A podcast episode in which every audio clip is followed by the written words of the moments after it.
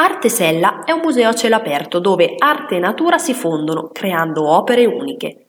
Ci siamo stupiti nel vedere come le opere d'arte presenti nascano da semplici elementi naturali, come foglie, sassi, rami e tronchi. La cosa che più ci ha fatto piacere è che non si tratta di un classico museo con cartelli illustrativi che spiegano ogni minimo dettaglio, quanto più di una divertente ed educativa passeggiata tra i boschi, in cui andare alla scoperta delle opere immaginandone il significato. Le opere vengono create dall'artista sul posto.